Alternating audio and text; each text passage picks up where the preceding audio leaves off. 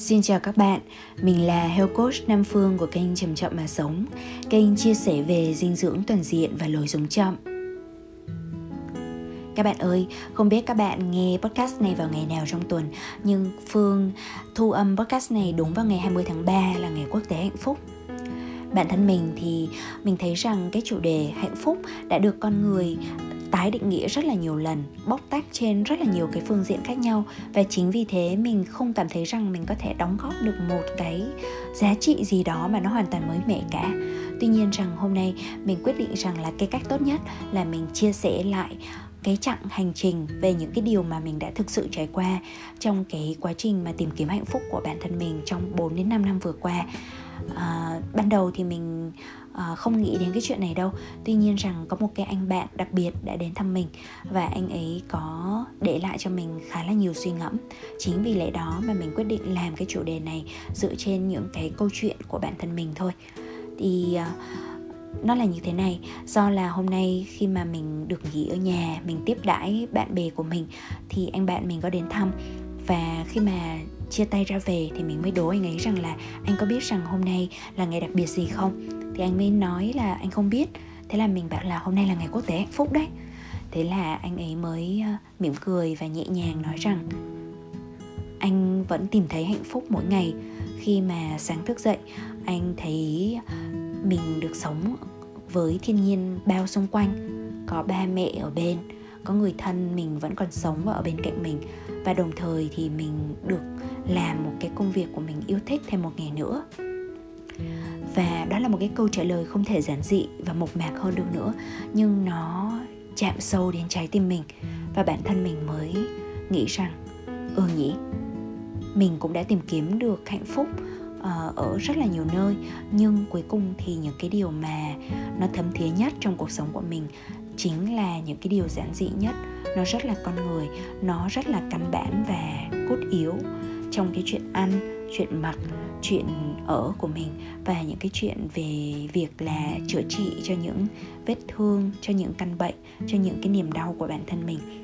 Và thế là khi mà mình quay trở về phòng thì mình mới uh, nhớ đến một người nông dân khác là anh John Jandai ở Thái Lan và mình quyết định là xem lại một lần nữa cái bài nói chuyện TEDx của anh mà mình đã từng xem cách đây 4 5 năm. Cái bài nói chuyện đó anh John nói về cái đề tài là cuộc sống rất dễ dàng nhưng chúng ta làm cho nó trở nên khó khăn hơn thì anh John mới kể về cái cuộc hành trình của mình khi mà ban đầu là một người đàn ông nông thôn và đang có một cái cuộc sống rất là bình yên thì đột nhiên đô thị hóa, hiện đại hóa, toàn cầu hóa ập đến và người ta chỉ cho uh, những người dân làng cũng như anh thấy rằng là họ rất là kém văn minh họ còn thiếu thốn rất là nhiều điều. Muốn cải thiện cuộc sống thì hãy lên thành phố. Thế là anh John cũng đã lên thành phố để học đại học và cuối cùng là kiếm sống ở trên đó. Nhưng mà càng ngày thì anh John càng cảm thấy có một cái gì đó nó rất là sai. Tại sao là anh làm việc rất là vất vả nhưng mà uh, gần như là không đủ ăn và càng ngày càng cảm thấy kém hạnh phúc hơn cuối cùng thì anh bỏ học và anh quyết định quay trở về nông thôn và sống theo cái cách như cũ. Và khi mà anh quay trở về thì anh mới tái khám phá lại một lần nữa rằng ô oh, cuộc sống nó chỉ cần đơn giản như thế này thôi. Nó có thể có những cái lựa chọn rất là dễ dàng. Nó không nhất thiết phải khó khăn giống như những cái điều mà người ta bảo mình là phải sống như thế. Và cái bài nói chuyện của anh John nó cũng vô cùng mộc mạc và giản dị các bạn ạ có thể rất là nhiều bạn đã từng nghe cái bài nói chuyện này rồi. Nhưng mà nếu chưa nghe thì các bạn có thể nghe ở trên trang của TEDx toàn cầu. Đối với mình thì đây là một cái bài nói chuyện nó cũng đã chạm sâu đến mình vào khoảng tầm 4 5 năm về trước. Cũng vào đúng cái thời điểm mà mình uh, mới chuyển về Đà Lạt sau 2 năm làm việc cực kỳ căng thẳng ở thành phố Hồ Chí Minh. Và mình cũng giống như anh John ở chỗ á, là ban đầu mình cũng theo đuổi những cái giấc mơ của người thành thị. Và mình cũng làm việc rất là nặng nhọc. Nhưng mà sau đấy thì mình cảm thấy không có hạnh phúc. Và biến cố xảy ra khiến cho mình cảm thấy rằng tốt nhất là mình nên làm lại. Mình sống ở một nơi khác mà mình cảm thấy bình yên hơn. Mình có thể bắt đầu một cái sự nghiệp mới. Mình có thể bắt đầu những cái mối quan hệ mới ở chung quanh mình. Và từ đó mình có thể tài khám phá lại những cái cách sống, những cái điều rất là căn bản từ chuyện ăn mặc như thế nào, chuyện thở ra sao, rồi chuyện quan hệ giữa con người với con người. Đó, nhưng mà thôi thì mình cũng sẽ giống như anh John là xoay quanh những cái nhu cầu căn bản nhất thôi, những cái nhu cầu thiết yếu nhất để mà review lại, xem xét lại những cái quá trình mà mình đã quay trở về đối với những cái chân giá trị của mình như thế nào.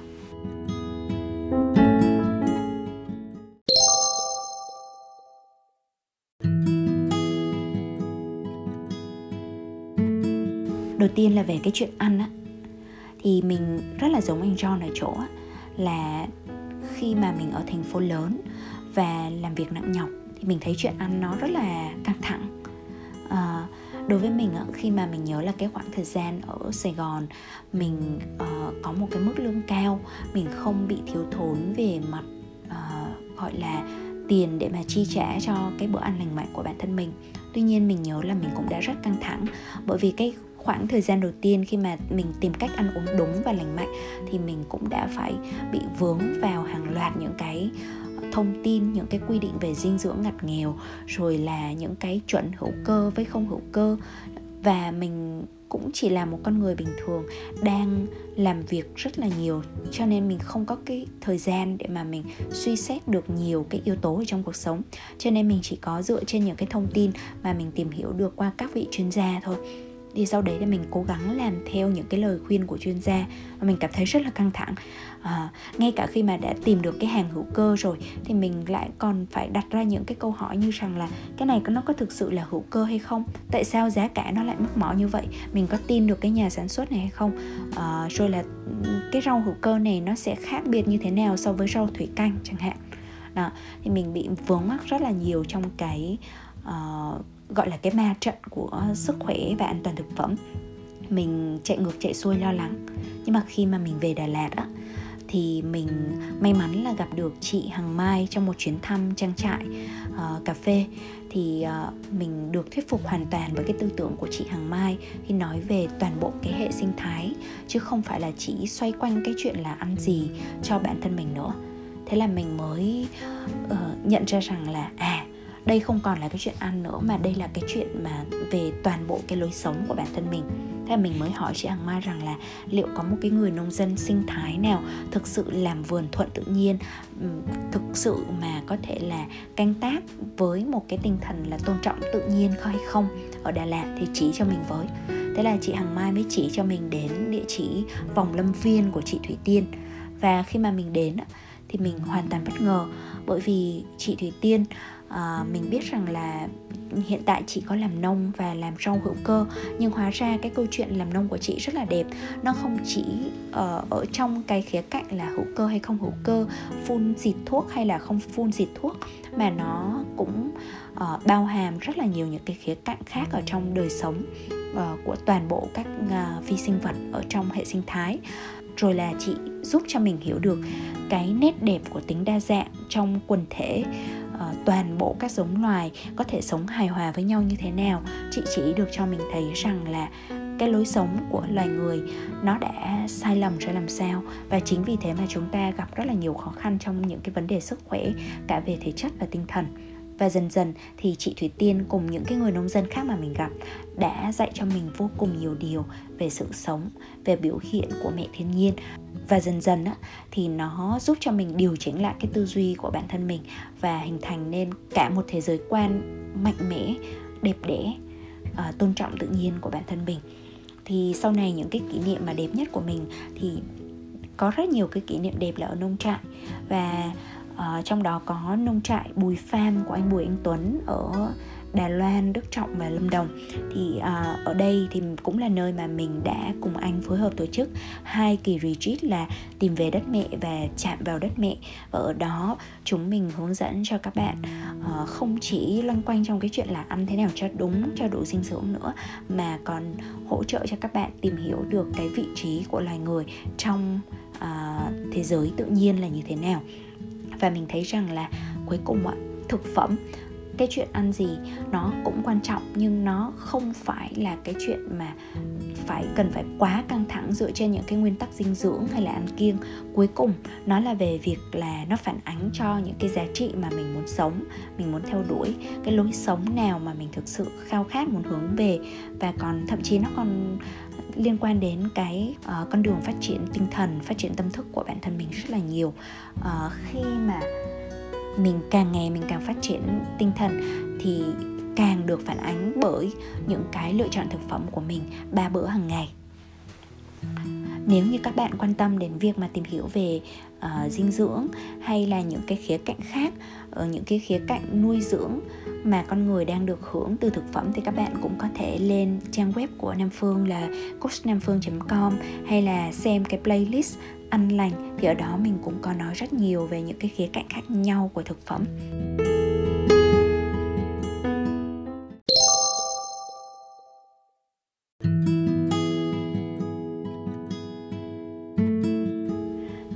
Thì là về cái chuyện mặc. Thực ra đối với mình thì cái chuyện mặc nó đơn giản hơn rất là nhiều so với chuyện ăn. Bởi vì từ trước đến giờ thì mình cũng có may mắn rằng là mình được làm ở những cái môi trường mà nó không yêu cầu cái chuyện mặc nó phải cầu kỳ kiểu cách hay là không phải mặc đồng phục. Mình làm cho start up công nghệ và mình nhớ rằng ngay cả khi mà mình đến Seoul Hàn Quốc để mà làm việc thì uh, sếp của mình có thể mặc uh, quần đùi áo thun đến công ty và nó cũng chẳng gây ảnh hưởng gì đến cái sự tôn trọng của nhân viên đối với ông ấy. Mặc dù ông ấy có thể là một nhà đầu tư rất là lớn, nhưng mà trên cái ờ, góc độ gọi là văn hóa của doanh nghiệp thì ừ, họ không quan tâm đến cái chuyện là mình mặc gì. Miễn sao là nó đừng quá lố bịch là được. Và mình cũng ờ, mình cũng mặc rất rất là bình thường thôi, casual và đến khi mà mình quay trở về Đà Lạt á, thì mình hay mặc những cái trang phục mà giống như anh John Jandai luôn á. Là đơn thuần là mặc những cái gì mà người khác quẳng lại người khác bỏ quên uh, hoặc là không thể mặc nữa thì mình mặc. Và mình hoàn toàn ok với cái chuyện này.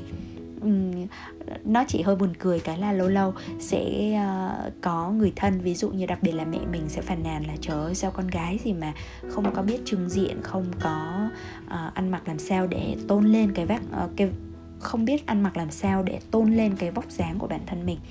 Nhưng mà ờ, dần dần thì mình mẹ mình cũng quen và bản thân mình cũng thấy rằng là ngay cả khi mà mình thực sự cần trưng diện một tí xíu uh, lên đồ một tí xíu trong những cái dịp đặc biệt như là đám cưới của một người bạn nào đấy mà mình thân thiết hay là mình đi làm mc dẫn chương trình ở một cái sự kiện nào đó thì thật ra là mình vẫn có thể mượn đồ của người khác. Những người mà họ có quá nhiều đồ họ có thừa rất là nhiều đồ uh, mà gọi là đồ để trưng diện á, thì thực ra bản thân họ cũng không mặc những cái món đồ đó lặp lại thường xuyên được.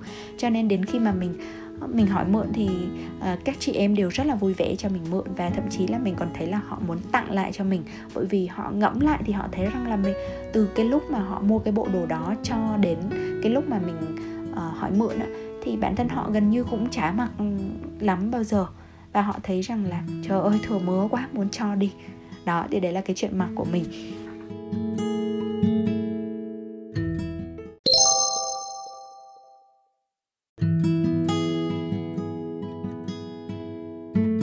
Cái nhu cầu thiết yếu thứ ba là cái chuyện ở à, hay là cái chuyện là mình có một cái nóc nhà để mà che thân để mà che ở trên đầu.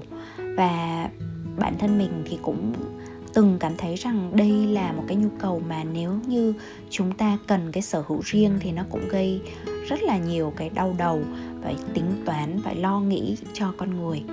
Mình biết được rằng ở thế giới phương tây, ở mỹ có những cái thành phố lớn thì sẽ có rất là nhiều người không bao giờ dám mơ đến cái chuyện là mình sẽ sở hữu riêng một cái căn nhà nào cả hoặc là họ sẽ xác định rằng khi mà đã có nhà rồi đồng nghĩa với cái việc là phải trả nợ trong rất là nhiều năm. Và chỉ riêng cái tiền ở trọ thôi cũng đôi khi nó cũng gây ra rất là nhiều cái cái đau đầu cho mỗi người. À, bạn mình có những người mà khi mà bạn cùng thuê nhà của họ uh, bỏ đi và họ chưa tìm được cái người bạn thuê nhà mới thì họ cảm thấy rất là khủng hoảng luôn. Và ngay cả bản thân mình khi mà có mức lương cao ở thành phố lớn thì mình vẫn cảm thấy xót xa khi mà mình trả tiền nhà. Giống như anh John Jandai đã đặt một cái câu hỏi rằng là tại sao chúng ta phải xây lên những cái căn nhà nó, nó tốn kém và phải mang nợ đến tận 30 năm uh, để mà có được một căn nhà. Trong khi khi mà anh trở về với lại làng quê thì anh có thể uh, xây nhà đất. Mỗi ngày chỉ mất 2 tiếng đồng hồ nhưng mà chỉ sau 3 tháng là anh có một căn nhà. Và anh còn đùa rằng là bây giờ mỗi năm anh xây một căn cho nên là cái vấn đề của anh ấy không phải là không có nhà mà là bây giờ phải ở căn nhà nào. Thì mình không có uh, có nghề xây nhà đất giống như anh John nhưng mà mình nhớ đến cách đây khoảng tầm 4 năm thì mình cũng có cái dịp là đi phụ giúp xây nhà đất tại uh, Hội An uh, thì đấy là một cái dự án cộng đồng thôi nhưng mà nó cho mình một cái trải nghiệm sơ khai về việc là khi mà chúng ta xây nhà thì chúng ta có thể vận dụng những cái vật liệu thuận tự nhiên giống như ông bà ta ngày xưa. Và nó cũng rất là có rất là nhiều ưu điểm các bạn ạ. Chứ không nhất thiết phải là những cái căn nhà hiện đại và đồ sộ. Và cuối cùng nếu như là chúng ta không ưng ý thì đập đi nó rất là mệt lại còn gây ô nhiễm môi trường nữa. Thì bẵng đi sau đấy 2 năm thì mình mới bắt đầu xây được cái căn nhà của mình. Thì khi mà mình xây nhà thì mình cũng cố gắng rằng là xây từ những cái vật liệu tái chế uh, thân thiện với môi trường hết mức có thể. Thế là mình mới uh, đầu tiên á, là mình mới nghĩ đến cái chuyện là ô oh, nếu như là mình cần cái vật liệu tái chế thì mình phải đi tìm mình phải uh, mua lại những cái xác nhà này những cái mẻ gỗ cũ ở những cái khu phế liệu này rồi là thu nhặt và từ rất là nhiều nguồn khác nhau bao gồm cả kêu gọi cái uh, sự ủng hộ đồ thừa của bạn bè. Thế là mình uh, nhận đồ đạc của những người khác gửi lên uh, từ những cái tấm rèm cửa cho đến là bàn ghế vật dụng thì mình đều xin lại. Và mình không có ngại dùng những cái đồ mà nó đã hơi cũ hay là nó có cái màu thời gian và sau đấy thì mình uh, cũng một phần là khi mà mình không có nhiều tiền thì tự nhiên mình lại trở nên rất là sáng tạo trong việc vận dụng các nguồn lực. Khi mà mình bắt đầu xây nhà thì thật ra cái số tiền mà mình có rất là ít các bạn và cuối cùng thì mình mới sáng tạo ở trong rất là nhiều cái công đoạn. Trong đấy có việc là uh, mình mình vẫn thuê hai người thợ thông thường nhưng đồng thời thì mình kêu gọi nhân nhân công từ những cái bạn mà muốn tình nguyện xây nhà như một cái cách học hỏi về cái quá trình xây nhà hay là như một cái cách để mà hiểu hơn về cái quy trình xây nhà thuận tự nhiên. Ờ, hay là xây nhà theo một cái cách nó khác so với thông thường là như thế nào? Thì mình rất là cảm động khi mà có những cái người bạn uh, từ trước đến giờ chưa từng gặp mình. Chỉ biết mình qua những cái bài đăng ở trên facebook cũng đã tìm đến và đóng góp công sức rất là nhiệt tình. Thì thật ra cái hành trình này nó cũng gian truân lắm các bạn. Mình không thể kể hết được tất cả những cái uh, gọi là những cái cảm xúc rồi những cái khó khăn cả về kinh tế hay là liên quan đến những cái chuyện khác. Nhưng mà khi mà ngẫm lại thì mình cảm thấy vô cùng biết ơn cái giai đoạn đó. Bởi vì chính trong cái giai đoạn khó khăn như vậy và mình phải tự xoay sở mình phải tự làm lấy thì mình học được vô cùng nhiều điều mà nếu như không có cái quá trình xây nhà đó thì mình không thể uh, có được cái bước trưởng thành giống như ngày hôm nay. Và uh, đôi khi chỉ là những cái kỹ năng vui vui thôi như là nhổ đinh chẳng hạn uh, hay là bưng vác vật nặng như thế nào mà nó không bị sai tư thế nó gây đau lưng hay là ừ, đi chợ mua rau thì hay là mua ờ, cái này cái kia thì làm thế nào để cho nó hiệu quả cho nó tiết kiệm thì mình nắm được. Mình thấy đây là những cái bộ kỹ năng nó cũng rất là cần thiết để mà sinh tồn ở trong thế giới loài người.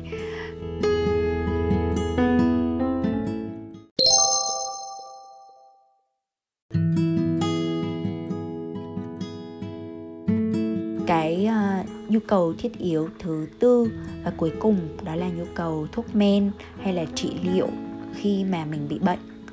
Và như các bạn biết rồi đấy, khi mà chúng ta khỏe, chúng ta có thể có một ngàn lẻ một cái ước mơ, cái mong muốn và khao khát.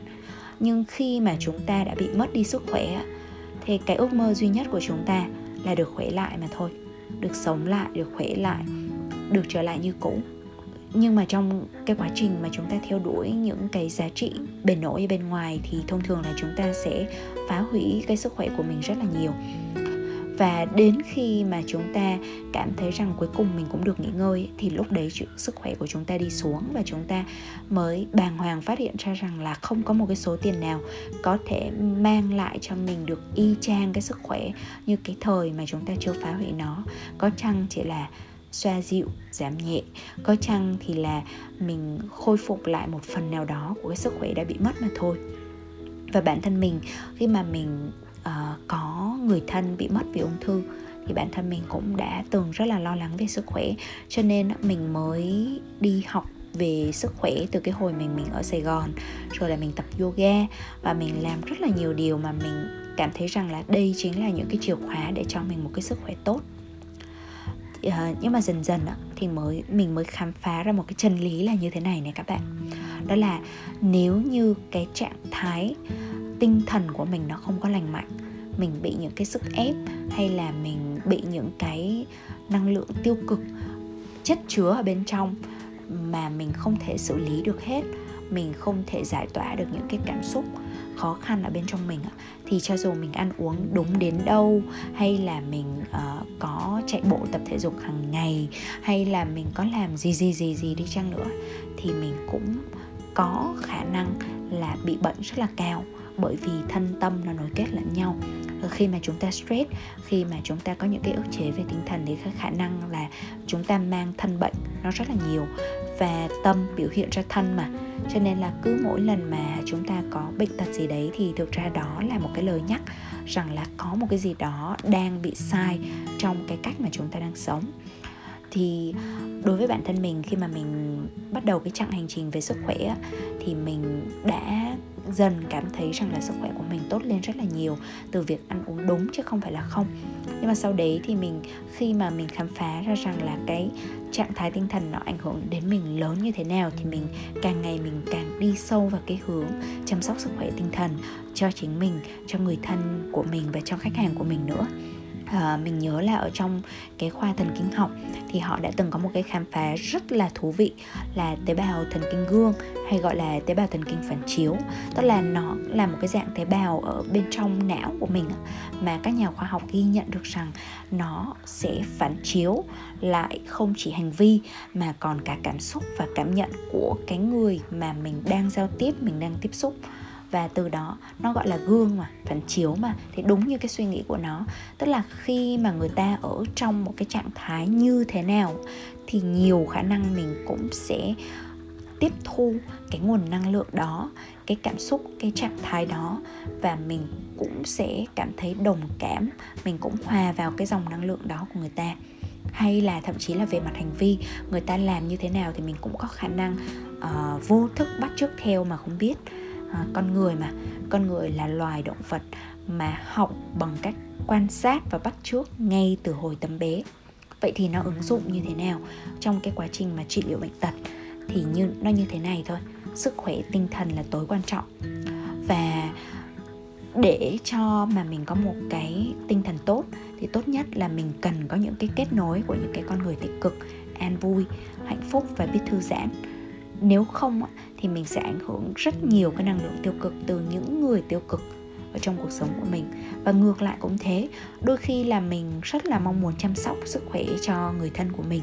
Rất là nhiều người hỏi mình rằng là làm thế nào để cho bố mẹ của họ khỏe lên, mình có thể tư vấn cho mẹ họ biết ăn uống được tốt hơn hay không nhưng mà thường thì mình sẽ đặt câu hỏi ngược lại rằng bạn đã vui chưa? Bạn đã khỏe chưa? Đã hạnh phúc chưa? Bởi vì nếu như bạn chưa vui khỏe chưa hạnh phúc á, thì bạn sẽ vô tình lây nhiễm cho người thân của bạn những cái năng lượng tiêu cực hay là cái sự stress và lo âu mà bạn đang có. Và nó có thể là bạn không thích cái ý kiến này của bản thân mình và bạn nói tại sao mình lại dạy đời bạn nhưng đó là sự thật. Nếu như mà mình muốn ai đó vui vẻ thư giãn thì cái cách tốt nhất là mình ở bên cạnh họ một cách vui vẻ và thư giãn. Nó giống như một cái cây thôi. Cái cây chả cần phải làm gì chả phải cho lời khuyên chả phải giúp đỡ gì nhưng nó chỉ cần là nó. Trong cái phiên bản rì rào xanh tươi thì tự nhiên á cái người ngồi dưới gốc cây sẽ hưởng được cái năng lượng mát lành từ đó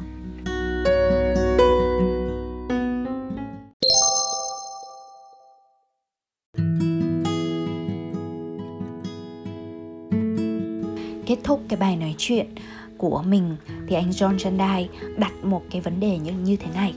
Rằng là chúng ta, dưới tư cách của giống loài là con người, tự cho rằng mình thông minh, mình đang có một nền văn minh phát triển vượt bậc. Tuy nhiên văn minh là sao? Khi mà những cái nhu cầu căn bản nhất ăn, mặc ở và thuốc men lại càng ngày càng trở nên khó khăn và đắt đỏ đối với con người. Thậm chí nó không thể được tiếp cận đối với rất là nhiều những cái nhóm yếu thế, rất là nhiều những con người đang, đáng lẽ là sống ổn. Ví dụ người sống ở nông thôn, những cái người dân tộc bản địa chẳng hạn, thì tự nhiên bây giờ những cái đó nó trở nên khó khăn. Trong khi trước đây thì nó nó là một cái gì đó nó hiển nhiên, nó là quyền của mỗi người đều có cái quyền tiếp cận đó và thậm chí con người chỉ cần được giống như con thú thôi. Tức là bình đẳng giống như con thú. Con thú nó có thể làm tổ, nó có thể đào hang trong một, hai đêm là xong.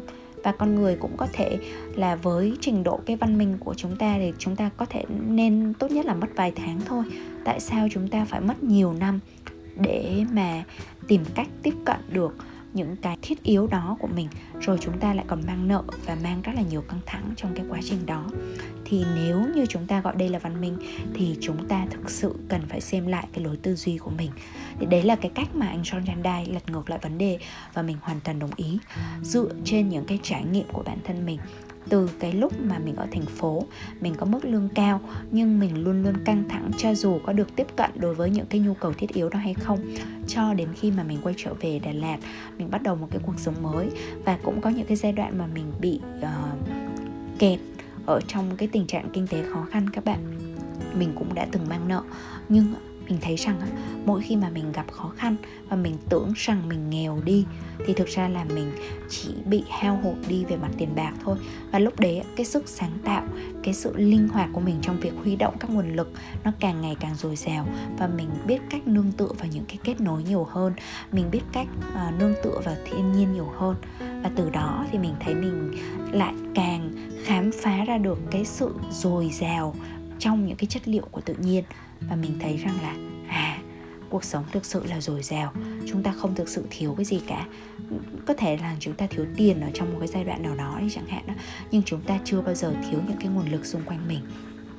À, tự nhiên nói đến đây thì mình nhớ đến cái câu chuyện khi mà mình đi đến một cái cộng đồng thuận tự nhiên ở Thái Lan thì họ ờ, cái người mà phụ trách hỗ trợ dẫn mình đi thì chú mới cho mình đến tham quan một cái căn nhà trưng bày uh, rất là nhiều những cái vật liệu tự nhiên. Và ở trong đó thì mình để ý có một cái biểu đồ và người Thái liệt kê ra bảy cái công dụng uh, tiêu biểu nhất của các loài cây. Thì trong đó cả bốn cái nhu cầu thiết yếu vừa rồi mà mình nói từ chuyện ăn, chuyện mặc, chuyện ở và thuốc men nó đều được cung cấp bởi cây cối. Đó và ngoài ra nó còn rất là nhiều những cái ứng dụng khác, ví dụ như đan lát thủ công hay là vân vân gì đó thì mình chưa nói ở đây. Nhưng cả bốn cái nhu yếu nhé ăn cũng đi ra từ cây, mặc cũng có thể dệt từ những cái chất liệu của cây cối.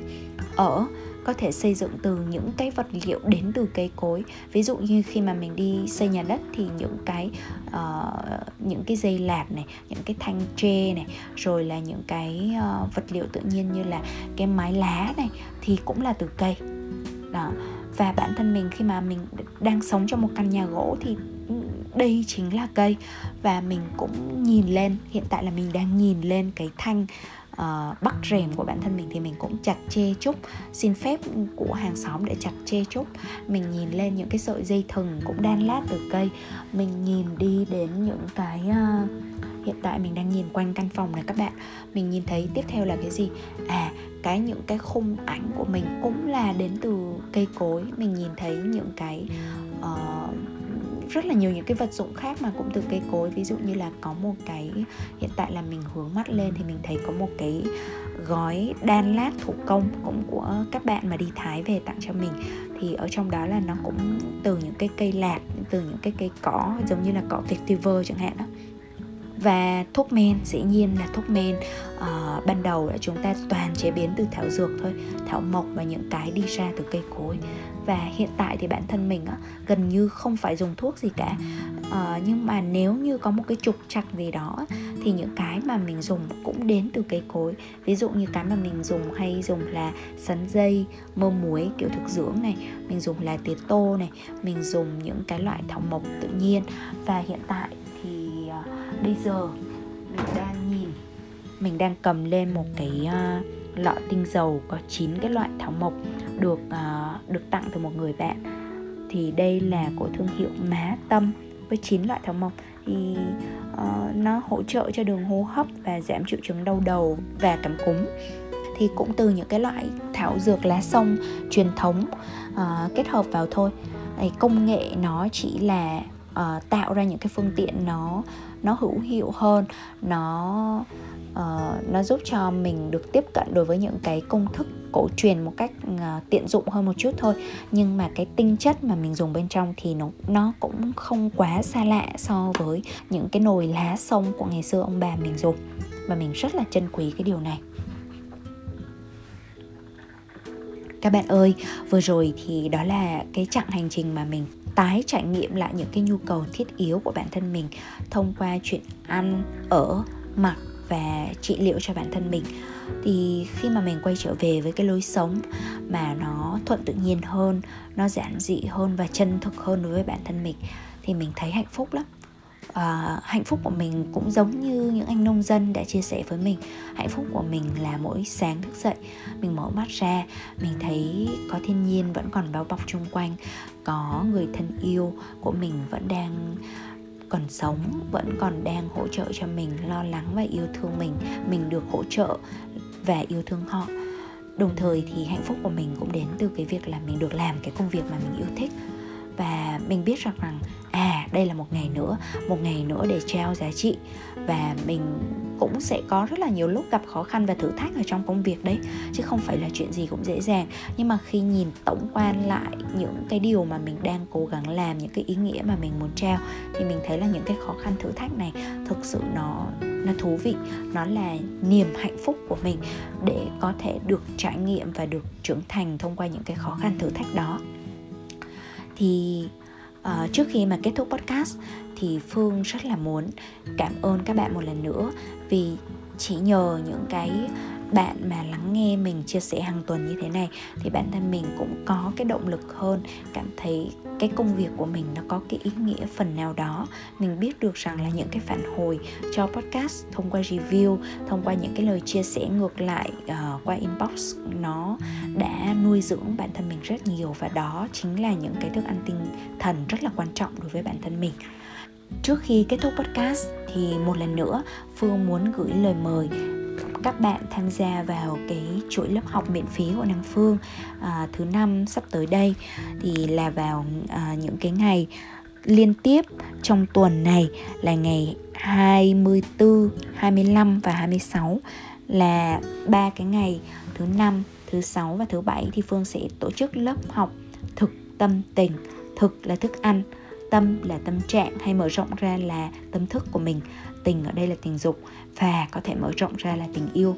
Thực tâm tình ở đây là cái chuỗi mà phương sẽ nói về ảnh hưởng của thức ăn lên tâm trạng và cái bản năng tình dục của chúng ta như thế nào. À, vừa rồi thì chúng ta đã nói rất là nhiều về vấn đề ăn nhưng mà có một cái nhu cầu thiết yếu khác mà chúng ta không thể bỏ qua đó là cái nhu cầu về tình dục. Và phương thấy rằng là cái chủ đề này nó rất là nên được cởi mở nói đến. Bởi vì thông thường chúng ta xấu hổ hay là chúng ta e ngại với cái chuyện là nói về tình dục. À, bởi vì chúng ta cảm thấy đây là một cái phần nó nên riêng tư hay là thậm chí là mình cảm thấy như là đây là một cái phần gì đấy nó không được uh, không được giống người mà nó giống cái phần con hơn. Nhưng không sao các bạn ạ. À bởi vì là mình mình rất là muốn thảo luận cái vấn đề này như một cái con người văn minh hiện đại và nhất là trong cái thời đại mà chúng ta sống tách biệt và ừ, thông qua cái năm đại dịch vừa rồi thì thực ra cái việc mà ăn theo cảm xúc và uh, nhu cầu tình dục nó là hai cái cách phổ biến nhất để mà chúng ta giải tỏa stress. Nhưng nó giống như con dao hai lưỡi vậy á nó có thể khiến cho ta hạnh phúc và thỏa mãn nhưng nó cũng có thể dễ gây nghiện cho chúng ta. Và cái vòng lặp của cây gây nghiện nó rất là kinh khủng nó có thể khiến cho chúng ta bị phụ thuộc chúng ta lệ thuộc và đi theo cái vòng xoáy đi xuống. Vì khi mà chúng ta bị lệ thuộc rồi thì cái sức bật tinh thần của chúng ta càng ngày càng giảm sút càng ngày càng kém kháng cự đi. À, các bạn biết đấy ví dụ nha à, trong khoa học hành vi thì người ta cũng nói đến cái việc rằng là bất cứ một cái hành vi nào lúc ban đầu mà chúng ta còn cảm thấy là e ngại khi phải làm thì chỉ cần làm một lần thì đến lần thứ hai dễ dàng hơn và càng kém ngại ngùng hơn. Thì tương tự như vậy, có rất là nhiều điều, ví dụ như là khi mà chúng ta ăn một cái bánh ngọt rất là to, thì ban đầu thì chúng ta còn cảm thấy rất là tội lỗi vì đêm khuya rồi mà mình còn ăn bậy bạ như vậy.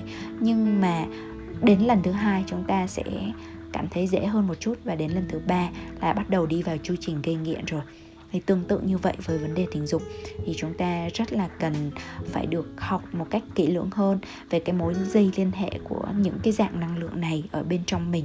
Không phải là để mình đè ép để mà mình uh, kiêng cữ mà là mình vẫn được thỏa mãn những cái nhu cầu thiết yếu này của bản thân mình. Nhưng đồng thời đi theo một cái hướng nó lành mạnh hơn và nó thực sự nuôi dưỡng mình. Uh, thì cụ thể là nếu như các bạn đăng ký và tham gia trực tiếp với Phương trong 3 ngày đó thì các bạn sẽ nhận được đầy đủ học liệu, nhận được bản thu âm lại và còn được Phương sửa bài tập, giải đáp thắc mắc nữa. Đó thì hoàn toàn miễn phí các bạn ạ. Nhưng nếu trong trường hợp mà các bạn đăng ký rồi mà các bạn không lên tham gia thì các bạn sẽ phải trả một cái khoản phí cơ bản để mà nhận được cái bản thu âm cũng như học liệu của chương trình ha các bạn đối với phương thì không có một cái mẫu số chung nào không có một cái công thức chung nào cho tất cả mọi người tuy nhiên rằng phương sẽ hướng dẫn cho các bạn để mà chúng ta cùng nhau nhìn vào cái mối dây liên hệ của riêng bản thân mình ở trong một ngày tiêu biểu. Và từ đó chúng ta rút ra một cái kết luận cho riêng mình rằng là cái cách mà chúng ta ăn, nó sẽ gây ảnh hưởng lên tâm trạng, lên năng lượng và lên cái bản năng tình dục của chúng ta như thế nào. Từ đó mà chúng ta sẽ có những cái điều chỉnh nho nhỏ, dễ thực hiện và thực sự có thể ứng dụng được trong cuộc sống của mình để mà tái lập lại cân bằng, tái lập lại cái niềm hạnh phúc lớn của chúng ta. Không phải thông qua cái gì to tát cả, mà thông qua chính những nhu cầu thiết yếu và căn bản hàng ngày của một con người.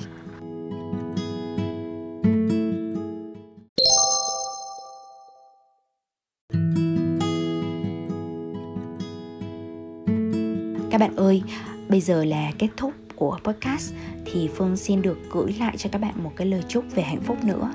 Chúc cho các bạn tìm được hạnh phúc ngay dưới chân mình, tìm được hạnh phúc ngay ở những nơi bình dị nhất và tìm được hạnh phúc ở ngay trong những điều mà mình đang có, những người mà mình đang ở bên và ở xung quanh môi trường thiên nhiên, ở nơi mà chúng ta đang sống.